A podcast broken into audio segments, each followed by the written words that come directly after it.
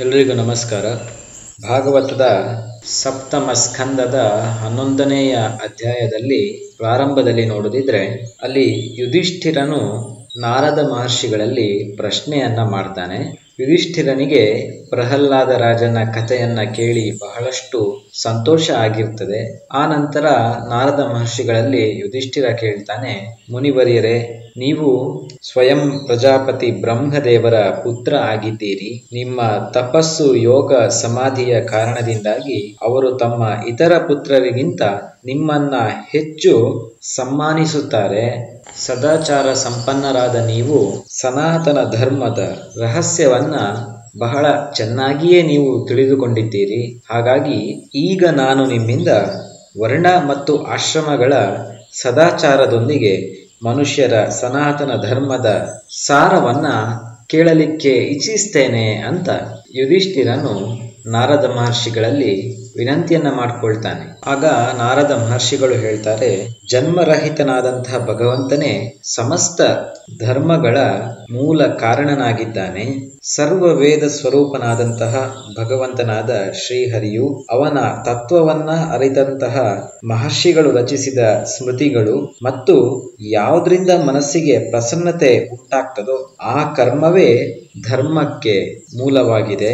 ಅದಲ್ಲದೆ ಧರ್ಮಕ್ಕೆ ಇರುವಂತಹ ಮೂವತ್ತು ಲಕ್ಷಣಗಳನ್ನ ನಾನು ಈಗ ಹೇಳ್ತೇನೆ ಅಂತ ಹೇಳ್ತಾ ನಾರದ ಮಹರ್ಷಿಗಳು ಧರ್ಮದ ಮೂವತ್ತು ಲಕ್ಷಣಗಳನ್ನ ಯುಧಿಷ್ಠಿರನಿಗೆ ತಿಳಿಸ್ತಾರೆ. ಸತ್ಯ, ದಯೆ, ತಪಸ್ಸು, ಶೌಚ, ತಿತೀಕ್ಷೆ, ಉಚಿತ ಅನುಚಿತಗಳ ವಿಚಾರ, ಮನಸ್ಸಿನ ಮತ್ತು ಇಂದ್ರಿಯಗಳ ಸಂಯಮ, ಅಹಿಂಸೆ, ಬ್ರಹ್ಮಚರ್ಯ, ತ್ಯಾಗ, ಸ್ವಾಧ್ಯಾಯ ಸರಳತೆ, ಸಂತೋಷ, ಸಮದರ್ಶಿತ್ವ, ಮಹಾತ್ಮರ ಸೇವೆ, ನಿಧಾನವಾಗಿ ಸಾಂಸಾರಿಕ ಭೋಗಗಳ ಚೇಷ್ಟೆಗಳಿಂದ ನಿವೃತ್ತಿ, ಮನುಷ್ಯರ ಅಭಿಮಾನಪೂರ್ಣ ಪ್ರಯತ್ನಗಳ ಫಲವು ವಿರುದ್ಧವಾಗಿಯೇ ಉಂಟಾಗುವುದು ಅಂತ ಹೇಳುವ ವಿಚಾರ, ಮೌನ, ಆತ್ಮಚಿಂತನೆ, ಪ್ರಾಣಿಗಳಿಗೆ ಅನ್ನವೇ ಮುಂತಾದವುಗಳನ್ನು ಯಥೇಚ್ಛ ಯೋಗ್ಯವಾಗಿ ಹಂಚಿಕೊಡುವುದು ಪ್ರಾಣಿಗಳಲ್ಲಿ ಮತ್ತು ವಿಶೇಷವಾಗಿ ಮನುಷ್ಯರಲ್ಲಿ ತನ್ನ ಆತ್ಮನ ಹಾಗೂ ಇಷ್ಟದೇವರ ಭಾವ, ಸಂತರ ಪರಮಾಶ್ರಯ, ಭಗವಂತನ ಲೀಲೆಗಳನ್ನು ಶ್ರವಣ ಮಾಡುವಂಥದ್ದು. ಅವುಗಳ ಕೀರ್ತನೆ, ಸ್ಮರಣೆ, ಭಗವಂತನ ಸೇವೆ, ಪೂಜೆ ಮತ್ತು ನಮಸ್ಕಾರ, ಭಗವಂತನ ಕುರಿತು ದಾಸ್ಯ, ಸಖ್ಯ ಆತ್ಮ ಸಮರ್ಪಣ. ಹೀಗೆ ಈ ಮೂವತ್ತು ಲಕ್ಷಣಗಳು ಮತ್ತು ಅವುಗಳ ಆಚರಣೆ ಪ್ರತಿ ಮನುಷ್ಯನ ಪರಮ ಧರ್ಮವಾಗಿದೆ ಅಂತ ನಾರದ ಮಹರ್ಷಿಗಳು ಯುಧಿಷ್ಠಿರನಿಗೆ ತಿಳಿಸ್ತಾರೆ. ಆನಂತರ ಯುಧಿಷ್ಠಿರನ ವರ್ಣಾಶ್ರಮಕ್ಕೆ ಸಂಬಂಧಪಟ್ಟಂತಹ ಪ್ರಶ್ನೆಗೆ ನಾರದ ಮಹರ್ಷಿಗಳು ಉತ್ತರಿಸ್ತಾ ಹೇಳ್ತಾರೆ, ಯಾರನ್ನ ಬ್ರಹ್ಮದೇವರು ಸಂಸ್ಕಾರಕ್ಕೆ ಯೋಗ್ಯರಾಗಿದ್ದಾರೆ ಅಂತ ಹೇಳಿ ಸ್ವೀಕರಿಸುವವರು ಅಂಥವರನ್ನ ದ್ವಿಜ ಅಂತ ಹೇಳಿ ಕರೀತಾರೆ.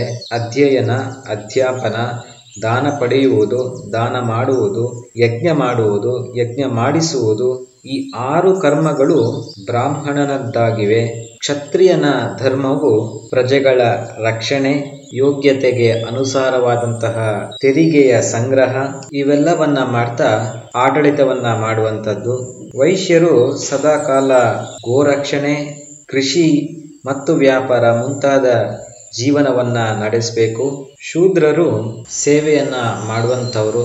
ಹಾಗಾಗಿ ಅವರು ಸೇವೆಯನ್ನ ಮಾಡುವುದರ ಮೂಲಕ ಲೋಕಹಿತವನ್ನ ರಕ್ಷಿಸಬೇಕು. ಹೀಗೆ ಈ ವರ್ಣಾಶ್ರಮಗಳ ಬೇರೆ ಬೇರೆ ಕರ್ತವ್ಯಗಳು ಏನು ಅಂತ ಹೇಳುವಂಥದ್ದನ್ನ ಈ ಸಂದರ್ಭದಲ್ಲಿ ನಾರದ ಮಹರ್ಷಿಗಳು ಯುಧಿಷ್ಠಿರನಿಗೆ ತಿಳಿಸ್ತಾರೆ. ಅದಲ್ಲದೆ ಇನ್ನೂ ಒಂದು ಮಹತ್ವವಾಗಿರುವಂತಹ ವಿಷಯವನ್ನು ಕೂಡ ಹೇಳ್ತಾರೆ. ಏನು ಅಂತ ಹೇಳಿದ್ರೆ ಅನಿವಾರ್ಯ ಸಂದರ್ಭಗಳಲ್ಲಿ ಅಥವಾ ಆಪತ್ತಿನ ಸಂದರ್ಭಗಳಲ್ಲಿ ಎಲ್ಲಿ ವರ್ಣಗಳ ವೃತ್ತಿಯ ಬದಲಾವಣೆಯು ತೀರಾ ಅನಿವಾರ್ಯ ಆಗ್ತದೋ ಅಂತಹ ಸಂದರ್ಭದಲ್ಲಿ ಎಲ್ಲರೂ ಎಲ್ಲರ ವೃತ್ತಿಯನ್ನು ಕೂಡ ಅನುಸರಿಸಬಹುದು ಅಂತ ಹೇಳುವಂಥದ್ದನ್ನ ನಾರದ ಮಹರ್ಷಿಗಳು ಯುಧಿಷ್ಠಿರನಿಗೆ ತಿಳಿಸ್ತಾರೆ. ಆ ನಂತರ ನಾರದ ಮಹರ್ಷಿಗಳು ಸ್ತ್ರೀ ಧರ್ಮದ ಕರ್ತವ್ಯಗಳು ಏನು ಎಂಬುದನ್ನ ಯುಧಿಷ್ಠಿರನಿಗೆ ವಿಸ್ತಾರವಾಗಿ ತಿಳಿಸ್ತಾರೆ ಅಂತ ಹೇಳಿದ್ರೆ ಪತಿಯ ಸೇವೆಯನ್ನ ಮಾಡ್ತಾ, ಮಕ್ಕಳ ಆರೈಕೆಯನ್ನ ಮಾಡ್ತಾ, ಸಂಸಾರದ ಪೋಷಣೆಯಲ್ಲಿ ಸ್ತ್ರೀಯ ಪಾತ್ರ ಬಹಳಷ್ಟು ಮುಖ್ಯವಾಗ್ತದೆ ಎಂಬುದನ್ನ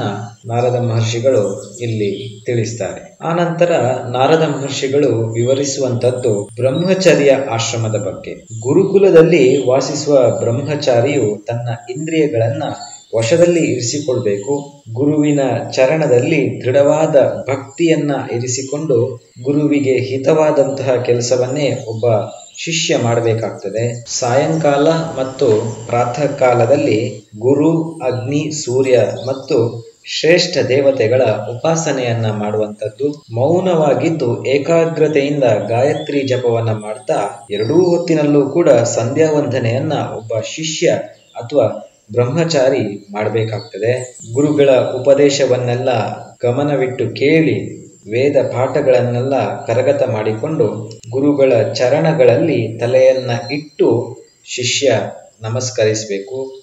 ಸಾಯಂಕಾಲ ಮತ್ತು ಪ್ರಾತಃ ಕಾಲದಲ್ಲಿ ಭಿಕ್ಷೆಯನ್ನ ಎತ್ತಿ ತಂದು ಅದನ್ನ ಗುರುಗಳಿಗೆ ಸಮರ್ಪಿಸಬೇಕು. ಅವರು ಅಪ್ಪಣೆ ಮಾಡಿದ್ರೆ ಭೋಜನವನ್ನ ಮಾಡಬೇಕು. ಇಲ್ಲದೆ ಇದ್ರೆ ಉಪವಾಸದಲ್ಲೇ ಇರಬೇಕು. ಭೋಜನ ಅಂತ ಹೇಳಿದ್ರೆ ಅಲ್ಲಿ ಬೇಕಾದಷ್ಟು ಉಣ್ಣುವ ಹಾಗೆ ಇಲ್ಲ. ಬದಲಾಗಿ ಮಿತವಾದ ಭೋಜನವನ್ನ ಒಬ್ಬ ಬ್ರಹ್ಮಚಾರಿ ಮಾಡಬೇಕು. ಸ್ತ್ರೀಯರೊಂದಿಗೆ ಮತ್ತು ಸ್ತ್ರೀಯರ ವಶದಲ್ಲಿರುವವರೊಂದಿಗೆ ಅವಶ್ಯಕತೆ ಇದ್ರೆ ಅಷ್ಟೇನೆ ವ್ಯವಹಾರ ಮಾಡಿಕೊಳ್ಬೇಕು. ಶಾಸ್ತ್ರದ ಆಜ್ಞೆಯ ಹಾಗೆ ವಸ್ತ್ರ, ಚಟೆ ದಂಡ, ಕಮಂಡಲ, ಯಜ್ಞೋಪವೀತ, ಕೈಯಲ್ಲಿ ದರ್ಬೆಗಳ ಪವಿತ್ರಕವನ್ನು ಧರಿಸಿರಬೇಕು. ಮದ್ಯ ಮಾಂಸಗಳನ್ನಂತೂ ಮುಟ್ಟುವ ಹಾಗೇನೇ ಇಲ್ಲ. ತನ್ನ ಶಕ್ತಿಗೆ ಅನುಸಾರವಾಗಿ ವ್ಯಾಕರಣ, ಛಂದಸ್ಸು, ಜ್ಯೋತಿಷ್ಯ ಇತ್ಯಾದಿ ವಿಷಯಗಳನ್ನ ಅಧ್ಯಯನ ಮಾಡಿ ಜ್ಞಾನವನ್ನ ಗಳಿಸಬೇಕು. ಆನಂತರ ಸಾಮರ್ಥ್ಯ ಇದ್ರೆ ಗುರುಗಳು ಕೇಳಿದಷ್ಟು ದಕ್ಷಿಣೆಯನ್ನು ಕೊಡಬೇಕು. ಕೊನೆಯಲ್ಲಿ ಗುರುಗಳ ಅಪ್ಪಣೆಯನ್ನ ಪಡೆದು ಗೃಹಸ್ಥಾಶ್ರಮ ಅಥವಾ ವಾನಪ್ರಸ್ಥ ಅಥವಾ ಸನ್ಯಾಸ ಆಶ್ರಮವನ್ನ ಪ್ರವೇಶಿಸಬೇಕು. ಇದಿಷ್ಟು ಬ್ರಹ್ಮಚಾರಿಯ ಲಕ್ಷಣವಾಗಿರಬೇಕು ಅಂತ ನಾರದ ಮಹರ್ಷಿಗಳು ಯುಧಿಷ್ಠಿರನಿಗೆ ತಿಳಿಸ್ತಾರೆ. ಇದಾದ ನಂತರ ನಾರದ ಮಹರ್ಷಿಗಳು ವಾನಪ್ರಸ್ಥಾಶ್ರಮದ ಆಚರಣೆಯ ಬಗ್ಗೆ ಯುಧಿಷ್ಠಿರನಿಗೆ ತಿಳಿಸ್ತಾರೆ. ಒಬ್ಬ ವಾನಪ್ರಸ್ಥಾಶ್ರಮಿಯು ಉತ್ತಿರುವ ನೆಲದಲ್ಲಿ ಬೆಳೆದ ಅಕ್ಕಿ, ಗೋಧಿ ಮುಂತಾದ ಧಾನ್ಯಗಳನ್ನ ತಿನ್ಬಾರ್ದು. ಉಳದೆ ಉತ್ಪನ್ನವಾದ ಧಾನ್ಯವೂ ಕೂಡ ಅಕಾಲದಲ್ಲಿ ಬೆಳೆದಿದ್ರೆ ಅದನ್ನ ಕೂಡ ತಿನ್ನಬಾರ್ದು ಬೆಂಕಿಯಲ್ಲಿ ಬೇಯಿಸಿದ ಅಥವಾ ಹಸೆಯಾದ ಧಾನ್ಯವನ್ನೂ ತಿನ್ಬಾರ್ದು. ಕೇವಲ ಸೂರ್ಯನ ತಾಪದಿಂದ ಪಕ್ವವಾದಂತಹ ಕಂದ, ಮೂಲ, ಫಲ.